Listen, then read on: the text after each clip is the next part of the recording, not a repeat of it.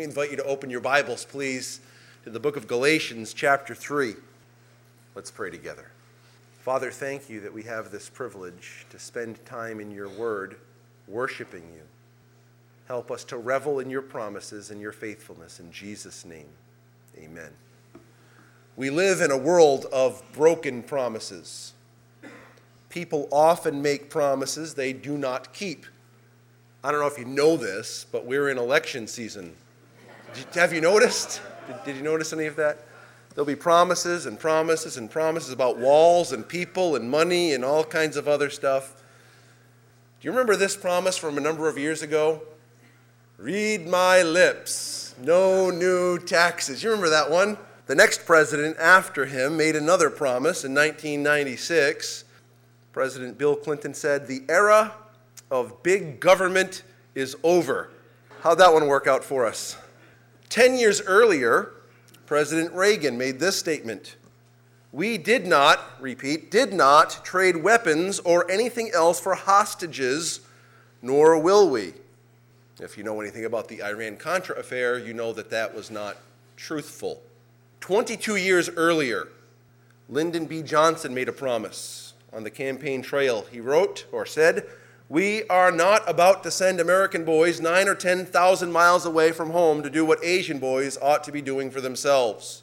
But we know that that fatally did not come to pass, and thus the Vietnam War took place, and some of you know all of the ramifications, or many ramifications from that.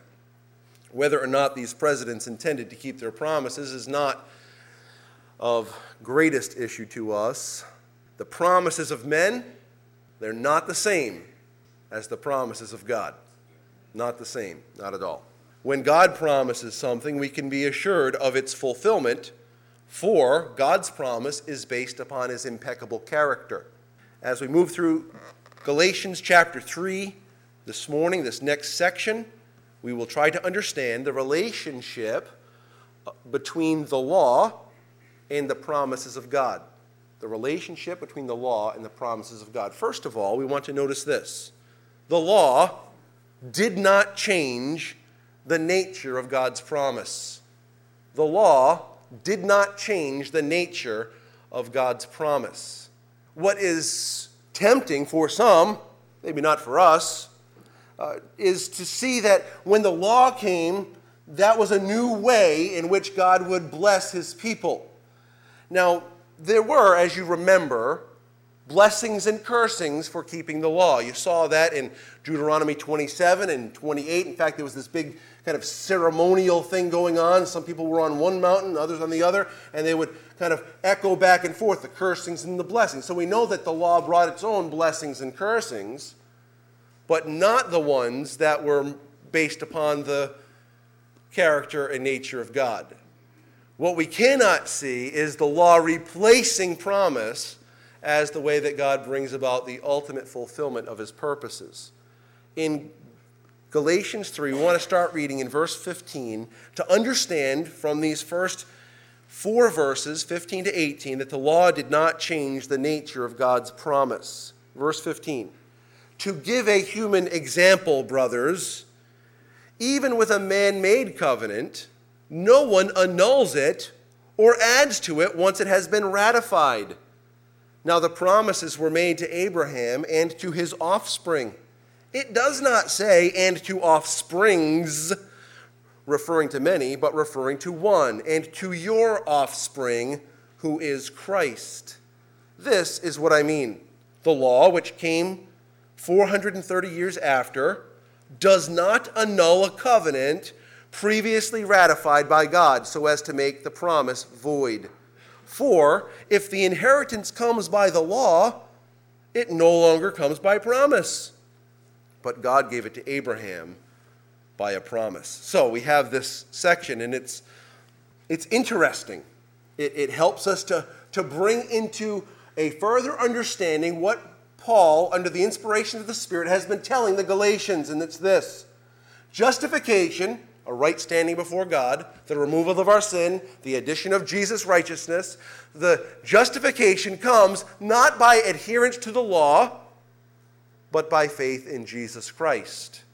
And so he, he takes that and now he applies it to the situation at hand, because there are people that are trying to mingle the law in with justification and sanctification and glorification, as if we contribute in some way to our right standing before God. And what the Bible tells us, and what Paul is emphatic at in the book of Galatians, is that our standing before God is based upon the righteousness of another that is credited to our account. So we have this section. He uses this illustration of a will. He says a human covenant is not able to be annulled once it's been ratified. In other words, you can change your will up until the point of death. But once death comes, there's no more changing the will. It's over. It's all over. What is written is written, and it shall not be changed. He uses this as an illustration of this concept. So with that in mind, I want for us to answer a couple of questions, because verse eighteen introduces this statement. It says, "For if the inheritance comes by the law, it no longer comes by promise. But God gave it to Abraham by promise." And so he's letting us know that this section is letting us that, that this section is informing us that God doesn't change the way that we obtain the promise. So head back with me to the book of Genesis chapter fifteen. Genesis chapter fifteen. What is this promise that is being referred to? What is this covenant? The covenant first is found in Genesis chapter twelve. We remember the Abrahamic covenant, where God promised to Abraham a land, a seed, and a blessing, and really a, a multiplication that, that reaches out to the nations beyond Abraham. It's a, a worldwide application, because through his seed, Abraham's seed, all the nations of the earth would be blessed. So there's the, the covenant made, the promise made in Genesis twelve. How was it ratified? That's a very important question. How was it brought into its, its full agreement? And that's what we have in Genesis fifteen, and it's a beautiful thing. It's, it's, actually, it's actually a little bit morbid, because we don't really do things like this. When you made your last Uh, agreement to pay the bank for your house, did you did you take some animals and cut them up and line them up, and then you and the, the, the banker walked through the, the dead animals? You didn't you didn't do that? I wonder why. Well, that's what they used to do to ratify a covenant. And so here we have God making a promise to Abraham, Genesis twelve, and reiterating that promise time and again, and as a way of bringing it into full contract form, God allows us to see this ceremony that really is like a, a signing of a guarantee. In Genesis chapter fifteen and verse one, the Bible says this: "After these things, the word of the Lord came to Abram in a vision. Fear not, Abram, I am your shield. Your reward shall be very great." Now the word "shall be" is added into our Bibles. It's not in the Hebrew. It's a fine thing to say. You can read it that way. I don't read it that way. I would skip those words. What you could read is, "Your reward, very great." Okay? So if you if you think about this and apply it to the first part of the sentence, what he says is, "Fear not, Abram, I am your shield, your reward, very great." And the way that our King James and New King James Bibles translate it is, "I am your shield, your exceedingly great reward." I am your exceedingly great reward. I'm your shield, I'm your protector, and I am your reward. And we see that concept through the Old Testament numerous times with a different word. He says, "I am your portion," or "You are our portion." We recognize that any promise that God makes, while there may be many stages to them, the ultimate reward that we look to is not this land or this temporal blessing. The ultimate reward is God himself. And Abraham understands this. David understood this. The psalmist understood that God was the ultimate reward. With that in mind, just by way of just a quick application in our own minds, if you don't want God as your reward, you don't have Jesus as your Savior. If God's not enough for you, you've come to the wrong place. If Jesus is your Savior, on the other hand, God is your reward. He's your treasure. He's your inheritance. Now, in addition to that ultimate prize, there are other blessings along the way that God's people gain. In fact, the very nature of the Abrahamic covenant adds other blessings into it, particularly the land of promise. And so Abram asks God in verses two through five, there's this interchange between God and, and Abram, basically saying, I don't have a child. How am I going to have this reward? And God says, it's not going to be through Eliezer of your household. He's not your own son. I'm going to give you a son. Now verse five. Verse five of Genesis fifteen. And he brought him outside and said, look toward heaven and number the stars if you're able to number them. Which, of course, we know he couldn't. Then he said to him, so shall your offspring be. And he believed the Lord. And he, God, counted it to him, Abraham, as righteousness. God accredited to Abraham righteousness because he believed the word of God. Now, the context, verse seven. And he said to him, I am the Lord who brought you out of out from Ur of the Chaldeans to give you this land to possess. So there's the, the promise of this context. I'm giving you this land to possess. But he said, oh Lord, how am I How am I to know that I shall possess it? And he said to him, bring me a heifer three years old, a female goat three years old, a ram three years old, a turtle dove, and a young pigeon. And he brought him all these, cut them in half, and laid each half over against the other, but he did not cut the birds in half. And when the birds of prey came down on the carcasses, Abram drove them away. This is a very, very interesting tidbit there. It's like he could have left that out. But for some reason, God, the Spirit, intended for us to have that information. There's a lot of speculation as to what these birds are all about. Just know this. Whenever God has you doing something, there will be interruptions in the flow. What the cause of that interruptions are, sometimes it's the world, sometimes it's our own flesh, and sometimes it's the devil. The reality is, here's Abram doing what God said, taking these animals, laying them out. And the reason was because in those days, in order to bring a covenant to full ratification, they would cut these animals in pieces. They would, both parties, both parts of the agreement, they would walk through the, the midst of these divided animals. And here's the picture that's being presented. If I don't keep my part of the covenant, may this and more happen to me. In other words, cut me in half. Kill me if I don't keep my covenant. That's the picture that's being brought to pass here. Verse eleven, uh, verse twelve now. As the sun was going down, a deep sleep fell on Abram. And behold, dreadful and great darkness fell upon him. Then the Lord said to Abram, know for sure, know for certain, that your offspring will be sojourners in a land that is not theirs, and will be servants there, and they will be afflicted for four hundred years. But I will bring judgment on the nation that they serve, and afterward they shall come out with great possessions. As for you, you shall go to your fathers in peace, and you shall be buried in a good old age.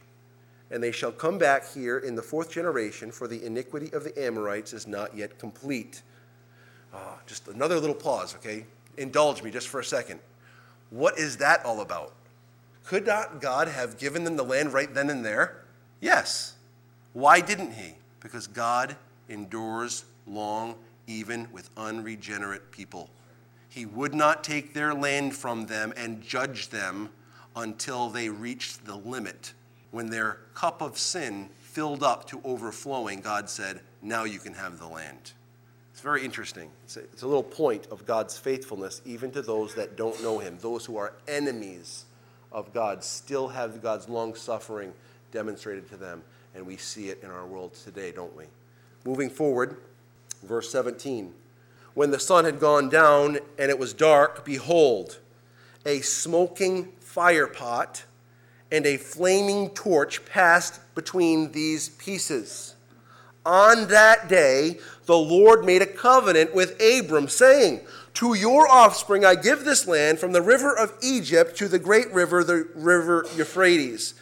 The land of the Kenites, the land of the Kenizzites, the land of the Cadmonites, the Hittites, the Perizzites, the Rephaim, the Amorites, the Canaanites, the Girgashites, and the Jebusites. We've got all these great names that we could really have fun talking about. The point is not about the ites. The point is that God, in this visionary form, the flaming pot go and torch walk, goes through the divided pieces. Where's Abraham? Off to the side over there sleeping. What does that tell you about this covenant? Only one party went through. The covenant's not based upon Abraham. It's based upon God himself. The covenant that God made to Abraham is based upon God's very own character. To whom was the promise made? It was to Abraham and to his singular seed. In Genesis chapter three, verses sixteen and nineteen, it tells us who that seed is. We know him. His name is Jesus. So the promise was made to Abraham and to Jesus. We're going to come back, hopefully, to understand why he's saying to Jesus and how that relates to us. How does that relate to us? If the promise is made to Jesus, well, well, does it have anything to do with me? The answer to that is yes. You can steal some thunder and say, because you're in Jesus, if you know Christ. So the promise is to you. Take a look now at Hebrews chapter six. Hebrews chapter six, we already read this this morning, but it is of utmost importance as God tells us that he is a covenant-keeping God, a promise-keeping God. He never violates his word. He always acts in accordance with the truth. He makes a promise. He fulfills a promise. The law came after this promise. The law does not annul the promise. The promise was based not upon Abraham's performance or Isaac's performance or Jacob's performance or any of the twelve sons of Jacob's performance, the sons of Israel. It's not on their children's performance. It's based upon the very character and nature of God. And God's character and nature doesn't change. Never, never, never, and again I say never. God's character doesn't change. Hebrews chapter six and verse thirteen, for when God made a pro- promise to Abraham, since he had no one greater by whom to swear, he swore by himself. God says, I promise. Not on my mother's grave.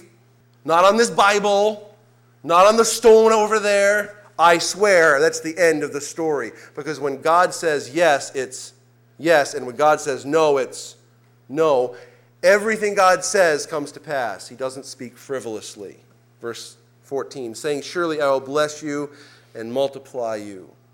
And thus Abram, Abraham, having patiently waited, obtained the promise. For people swear by something greater than themselves. And in all their disputes, an oath is final for confirmation. Verse seventeen. So when God desired to show more convincingly to the heirs of the promise the unchangeable character of his purpose, he guaranteed it with an oath, so that by two unchangeable things in which it is impossible, impossible for God to lie, we who have fled for refuge might have strong encouragement to hold fast to the hope set before us. In other versions, the word immutable is used. Immutable. He doesn't change. So God offers to Abraham this promise. four hundred thirty years later, the law comes. And sometimes people think, if I do this, God will bless me with this. And the reality is, the blessing was not promised in accordance with law keeping. It was all about believing the promise. The, the promise is based upon God's unchanging, inviolable, impeccable character. This is good news, folks. This is good news. Head back to Galatians chapter three. So we have this covenant language in verses fifteen through eighteen. Now he introduces another question that should be logical. Okay, if the promise is not affected by the law, then why bother giving us the law? What is the purpose of the law? That is our next question, and here's our next statement. The law was given for the good of God's people. The law was given for the good of God's people. Look at verse nineteen. Why then the law? It was added because of transgressions, until the offspring should come to whom the promise had been made, and it was put in place through angels by an intermediary. Now, an intermediary implies more than one, but God is one. Now, I was trying to figure out how in the world do we talk about that portion here of this law coming through the intermediary of angels, and, and then it talks about uh, an intermediary implies more than one, but God is one. What is he talking about? Here, here's what we've got as, as a just a little nugget. When the promise came, it was God and Abraham And that's it. When the law came, if you look at the book of Acts, if you look in the book of Hebrews, we see that the law came to Moses through the intermediary um, bringing, mediation of the angels. And so you've got God and angels and Moses, and then Moses brings it to the people. You've got all these parties involved. Not so with the promise. The promise went from God to Abraham, and that's it. We're just looking at the, the reality that promise is better than law. Promise is better than law. You don't need other parties involved. The promise comes from God. It's as good as sealed. All right, with that being said, the law was given for the good of God's people. Take a look at Deuteronomy chapter ten. Now, you know a bit about the book of Deuteronomy. You know that there's a lot of reiteration that goes on in the book of, of Deuteronomy. It's like you, you take what's been said in Exodus, Leviticus, and Numbers, and, and you've got a lot of restatements. And the reason is, it's the Deuteronomy is Deuteros Nominus, the second giving of the law. As the people spent their sojourn in the wilderness and they were about to head into the promised land, God says, I want to remind you of all the things I told you. And so we have the restating of the law. And with that, God gives us some great insight about why he gave us the law. Many times he's talking about how God intended the law to come from the heart as opposed to the form. That comes up regularly in the book of Deuteronomy. But here I want you to just catch one little nugget from Deuteronomy ten, verses twelve and thirteen. It's, it's, it's a very helpful statement.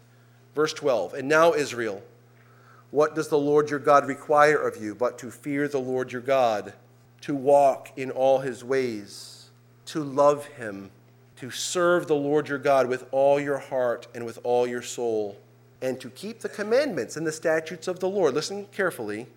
Which I am commanding you today. What's the rest of that say? For your good.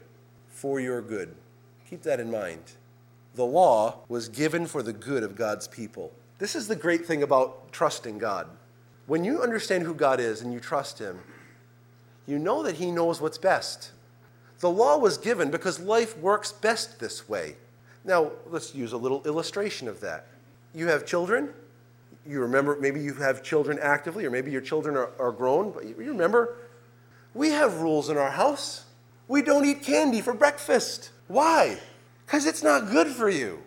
It's not because we're mean. By the way, just a little side note, Apple Crisp is not candy. Just saying. And when you eat Apple Crisp and you're having it for breakfast, you need dairy. Dairy is a good part of breakfast, right? And if you have warm Apple Crisp, the kind of dairy that you have with it, generally speaking, would be vanilla ice cream. I'm just saying. We don't eat candy for breakfast because it's not good for us. It's not because we're mean ogre's parents and, and we don't want you to have that which is so deli- delicious to you. It's not good for you. You're going to be hyperactive. You're not going to have the sustenance you need to get you through the day. It's, it only lasts a short little spurt of sugar burst, and then you're done. It's not good for you. That's why we have that law. It's how life works better. We don't allow our children to, to have unfettered, timeless amounts of time on media devices. Why? Because we're mean, and we don't want them to, to, uh, to have fun. No, because life works better when there are limits on things, because we would waste all kinds of time and corrupt our, our already corrupted minds more corruptly. That life works better this way. That's one of the reasons God gave us the law, because it, it helps us to, to see how life works. Well, there's other reasons as well. The law sets God's people apart. The law sets God's people apart. You remember in the book of First John chapter two, where the Apostle John tells his His beloved children, love not the world or the things that are in the world, for everything that is in the world is the lust of the flesh and the lust of the eyes and the pride of life. These are not of the Father. They're not going to last forever, but he who does the will of the Father, that's that's eternal. You've got that, that concept that he gives there in First John two, fifteen through seventeen. God wants, he knows what's best for us. Let, let's think about it this way. Let, let's suppose we all said, okay, Jesus came, so the law is completely abrogated. There, there's, there's no such thing as the Ten Commandments. And so I can kill people, be fine. I can covet my, my neighbor's wife. I can bear false witness. I can have as many idols as I want because the, the law is abrogated, right? It's all gone. I don't, it doesn't, none of that stuff matters anymore. Jesus came. Is that what God meant when he says that Jesus fulfilled the law? No. It's, it's not that, that now we can just sin uh, un, unchecked without any thought. That's not the concept. It's that the keeping of the law does not gain us approval with God. Keeping the law doesn't bring God's blessing. The blessing comes through Christ. That's what it means. If we are just like the world in every way, what do we have to offer them? Listen, we, we remove every possible way, that, that thing that makes us distinctive. What are we actually offering the world? Nothing. Nothing. There, there are some people that go that way. And they're like, oh, you know, none of that, all that stuff is just hogwash. That's all man-made stuff. And, and so they just live like everyone else because they want everyone to feel comfortable around them. And you know what happens is they just get ignored. Because if you're just like me, why do I have to bother adding that to my life? I got enough stuff in my life without adding that. I want to go bowling instead. It's more fun. Well, there's, a, there's something that, that's distinctive. The law sets God's people apart. But here's, here's the greatest purpose of the law, and this is what Paul's argument really drives us to. The law points out our sin. The law points out our sin. Why the law then? Because of transgression. Take a look, please, with me at Romans chapter seven. It's a really great passage of Scripture to help understand why God gave us the law. Beginning in verse seven of Romans chapter seven, the Bible says, "What then shall we say? That the law is sin? By no means. Yet, if it had not been for the law, I would not have known sin. For I would not have known what it is to covet, if the law hath not said, or had not said, you shall not covet. But sin, seizing an opportunity through the commandment, produced in me all kinds of covetousness. For apart from the law, sin lies dead. I was once alive apart from the law. But when the commandment came, sin came alive, and I died. The very commandment that promised life proved to be death to me. For sin, seizing an opportunity through the commandment, deceived me, and through it killed me. So the law is holy, and the commandment is holy and righteous and good. Did that which is good then bring death to me? By no means. It was sin, producing death in me through what is good, in order that sin, listen carefully, that sin might be shown to be sin, and through the commandment, or, and, and that through the commandment might become sinful beyond measure." So he, here's what he says. Before the commandment comes, I'm sinning, I'm sinning, but I don't know it. So I feel fine. When the commandment comes, the knowledge of sin comes. When the knowledge of sin comes, the knowledge of the consequences of sin comes. When the knowledge of the consequences of sin comes, I recognize I am in a, a desperate situation. Which is why in Galatians three nineteen, he says, why the, why the law? It was added because of transgression. It was added because you were a sinner and you needed to realize how desperately sinful you really are. Listen carefully. The biggest favor the law has done for us is to show us our helplessness. The biggest favor the law has done for us is to show us our helplessness. Oh, I can try really hard to do this, and you know what happens? I find myself failing time and again, and it shows me to be helpless and ultimately hopeless. The biggest favor the law does for us is to show us our inadequacy. All right. That being said, head back to Galatians chapter three. The law does not change God's promise, because the promise was based upon his character.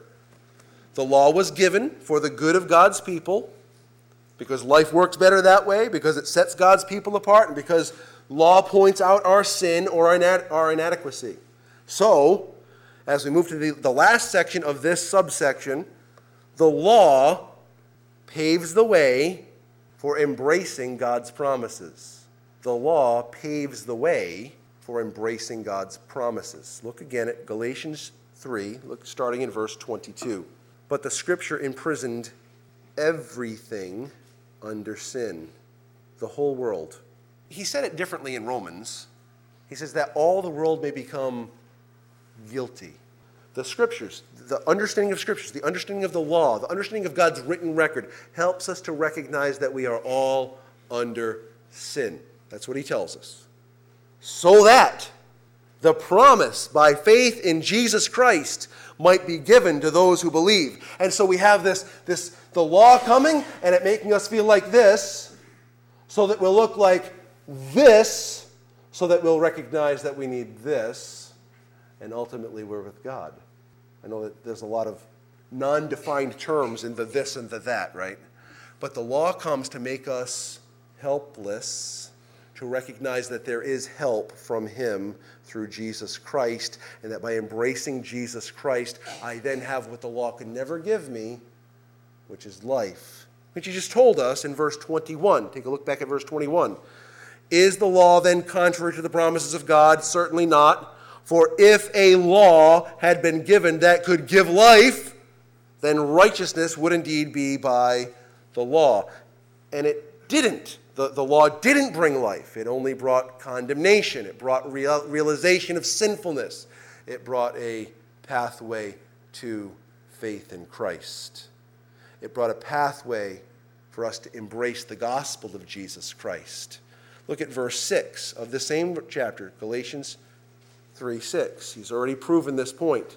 Just as Abraham believed God, and it, that belief, counted to him, was counted to him as righteousness. Well, the righteousness comes from believing the word of God and God himself. So righteousness comes by believing what God says. That righteousness gives life and union with God. We clear on that? The law can't do that. That's his whole point. The law can't bring about this righteousness that gives life. Verse twenty-three. Now before faith came, we were held captive under the law, imprisoned until the coming faith would be revealed. And so he uses these very vivid words. He talks about being held captive and imprisoned. By what? The law. What's it doing? It's oppressing us. It is, it is showing us how vile we are from the inside out. It's showing us what God knows about us from Jeremiah seventeen nine. That the heart of man is, what? Deceitful above all things and desperately wicked. God knows this, but sometimes we don't. When we come to the realization of who we really are, it drives us. It drives us to a solution. Why are many people not seeking Christ today? Because they don't know the wickedness of their heart and the consequence of that wickedness. So they're seeking satisfaction somewhere else. We recognize that we can't get satisfaction anywhere else but Christ, because we recognize how desperately wicked we are and what the consequence of that wickedness is. And so it drives us to the one solution that will give us righteousness instead of wickedness and life instead of death. In other words, we are held captive, from verse twenty-three, we are held captive by the law until faith's target was unveiled. What is that target? It was always Christ. They didn't always know. They didn't have a clear picture all the time in the Old Testament what they were, what the, the full blossoming of their understanding of God's word was, but it was always, the target was Christ, and he was unveiled. Verse twenty-four. So then, that's, that's like one of those in summary. So then, the law was our guardian until Christ came, in order that we might be justified by faith. So, what does the law do? You know, a guardian, we're going to talk more about this in two weeks or a few weeks when we get to Genesis, uh, Galatians chapter four, talks about guardians again. But when a, when a, a person of wealth had children in their homes, a lot of times they would have servants in the house that they paid to raise their children. And those those servants in their house that were raising their children would, would guide the children and teach them things that they needed to know, so that they, when they got to adulthood, they were ready to act like this family name ought to be like. So they're, they're learning all of these things. And the law was like one of those. It's teaching us this is what life is supposed to look like when faith comes. When faith comes, we do what God commands. Well, I try to say that all the time, don't I? in Galatians chapter five and verse sixteen, walk in the Spirit, you will not fulfill the lust of the flesh. We, we talk about uh, Romans chapter eight and verse fourteen, that in us the righteous requirements of the law will be fulfilled when we walk not after the flesh but after the Spirit. So the law is not useless. The law is not pointless. The law is good. The law is not bad, even though it makes us feel bad. Even though it shows us our inadequacy, the law is not bad. It's good if it is used lawfully. The law does not change the nature of God's promise. The law points out our sin and our inability and our need. At this valuable juncture, when we recognize our need, we're ready to hear what God has done through promise. So the question is, the last question of the morning, what has he done? What has he done to bring about the promise? Well, in Christ, we all know the Christmas story. Jesus, born of the Virgin Mary. We know he grew up. Luke chapter two tells us that he, he grew in wisdom and in stature and in favor with God and man. As you look through his life, he perfectly fulfilled the law of God. I didn't, and I don't. You didn't, and we can't. But Jesus did. He fulfilled the law in our stead. He laid down his life as a payment for our sin. This is what he has done. He was raised in victory as the firstborn, listen carefully, as the firstborn of many brothers. What has the promise done? What has God done? Well, he, he, he substituted someone to do rightly what we could never do, to bear our sin, which we could never bear, to be raised up, telling us that this is the first of many brothers who will be raised up to life, never to die again. And God joined us to Jesus as joint heirs. Joint heirs. So here's a question. What does Jesus inherit? What is it? All things. If you've trusted Jesus as your Savior, you're a joint heir with him. What is your inheritance? All things. The promise that came to Abraham and to his seed, who is Christ. And guess what? When we come to faith in Christ, we're united with Christ. The blessings that Jesus receives, all those who are in him receive. Could you get a better promise than that? Could you? Well, I just really want a car. Really? I just really want to be well. Really? I just want to have enough to pay my bills. Really, you want to settle for that? This life only lasts just so long. You know it. You see people come and go. What God is offering you is far better than anything you could ever receive. It's a promise, and it's a promise based upon his character, not us. You want a future that is bountiful and guaranteed? Trust in Jesus Christ. Trust him. What he has done in fulfilling the law in your place, dying to pay for your sin, that you might receive the adoption as sons and be heir of all things with Jesus. God's promise can be yours through Jesus. Let's pray. Father, thank you. Thank you that your promises are sure. Others' promises, not so much. Your promises are sure. And you've promised us everything through Jesus. We know in this life, it doesn't always feel like we have everything. Sometimes we feel down about things that we're lacking. We ask that you'd help us to be satisfied with our future, our future in Christ, our future with you. We know there'll be no disappointments then. We know that we'll be full and overflowing. We'll joy and rejoice in your presence forever because of Jesus. Help us. Help us to trust you, to believe you. And we pray for anyone here that does not know the joy of knowing your word is sure and of knowing Jesus as Lord and Savior. We pray even in these moments that you might turn their gaze upon you, that they too would be heir of all things, would be full and overflowing with joy because of their relationship with you through Jesus. Do this work, we pray in Jesus' name. Amen.